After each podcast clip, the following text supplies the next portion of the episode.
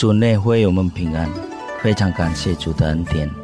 我们今天能再度参与读经运动反思。读经运动反思之前，请阅读本日读经运动的经文和请阅读本日读经运动的短诗。亲爱的弟兄姊妹们，平安！大家好，愿主耶稣基督的恩惠与平安都归于我们。在为分享主的话语之前，我们先一起进入祷告。亲爱的天父上帝，我们感谢你带领我们进入了今年的八月尾。虽然我们还是活在疫情当中，主啊，你却仍然是我们平安与健康。直到如今，还是无微不至地看顾保守我们。也许有些弟兄姊妹们在病痛当中，有些得着了新冠病毒，还在挣扎中；有些已经回天家。但是我们仍然相信，这一切都在你的保守中。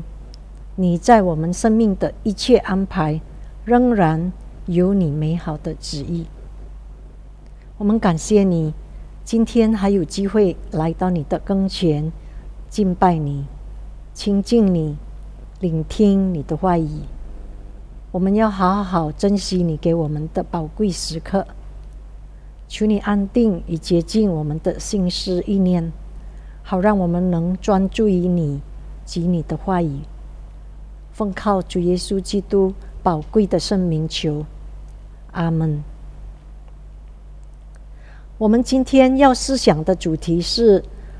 生命的根基与结构，起自于《列王记下》二十三章第一到二十四章第七节。由于时间的关系，我没有读所有的经文。我建议弟兄姊妹们在分享完毕后，再次读所有的经文。我们现在只读《列王记下》二十三章二十五节。列王记下二十三章二十五节，在耶西亚以前，没有王向他尽心尽性尽力地归向耶和华，遵行摩西的一切律法。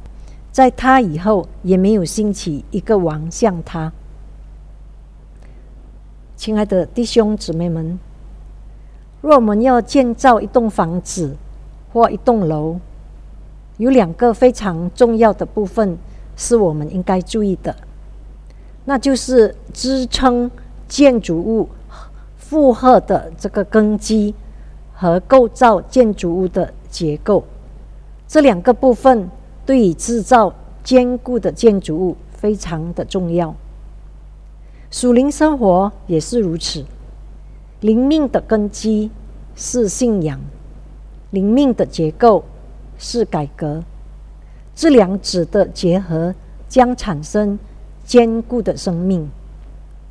我们从经文看到，约西亚以建造坚实的这个属灵生活来开始建立犹大王国。首先，他为了建立上帝子民的信仰，他以犹大众民和所有的这个耶路撒冷的居民。一起在上帝的殿中敬拜，并且承诺要始终忠心于上帝，单单侍奉敬拜上帝。除此之外，约西亚给他的国民推行灵性改革，除去并焚烧圣殿中所有的偶像。他叫祭司们把那些用来祭拜偶像的丘坛污秽了。还把这些坛打碎后焚烧。这种大规模的改革不仅在耶路撒冷进行，还包括在伯德利，就是以前耶罗伯安的建筑所建的这个丘坛，和撒玛利亚城邑里的丘坛。约西亚复兴了守逾逾越节的这个庆典。这是自世师治理时代以来，以色列人、以色列王和犹大王一直没有守过的一夜节。改革的信仰根基，使得犹大民变成这个犹大民变成刚强，而且讨上帝的喜悦。但很遗憾的是，约西亚的儿子就是约哈斯，还有他的孙子岳雅静，他的曾孙岳雅金和岳雅金的叔叔就是西底家，都没有继续这项改革。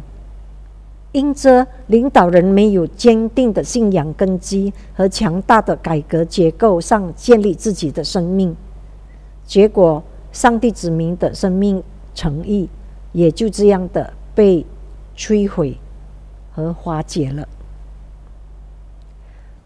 亲爱的弟兄姊妹们，您是否拥有坚固的灵命生命？不要依靠自己，也不要依靠他人。那都是脆弱、靠不住的根基。你也不要依靠强大的经济背景、优良的健康和高尚的职位，因为这些都是容易动摇的结构。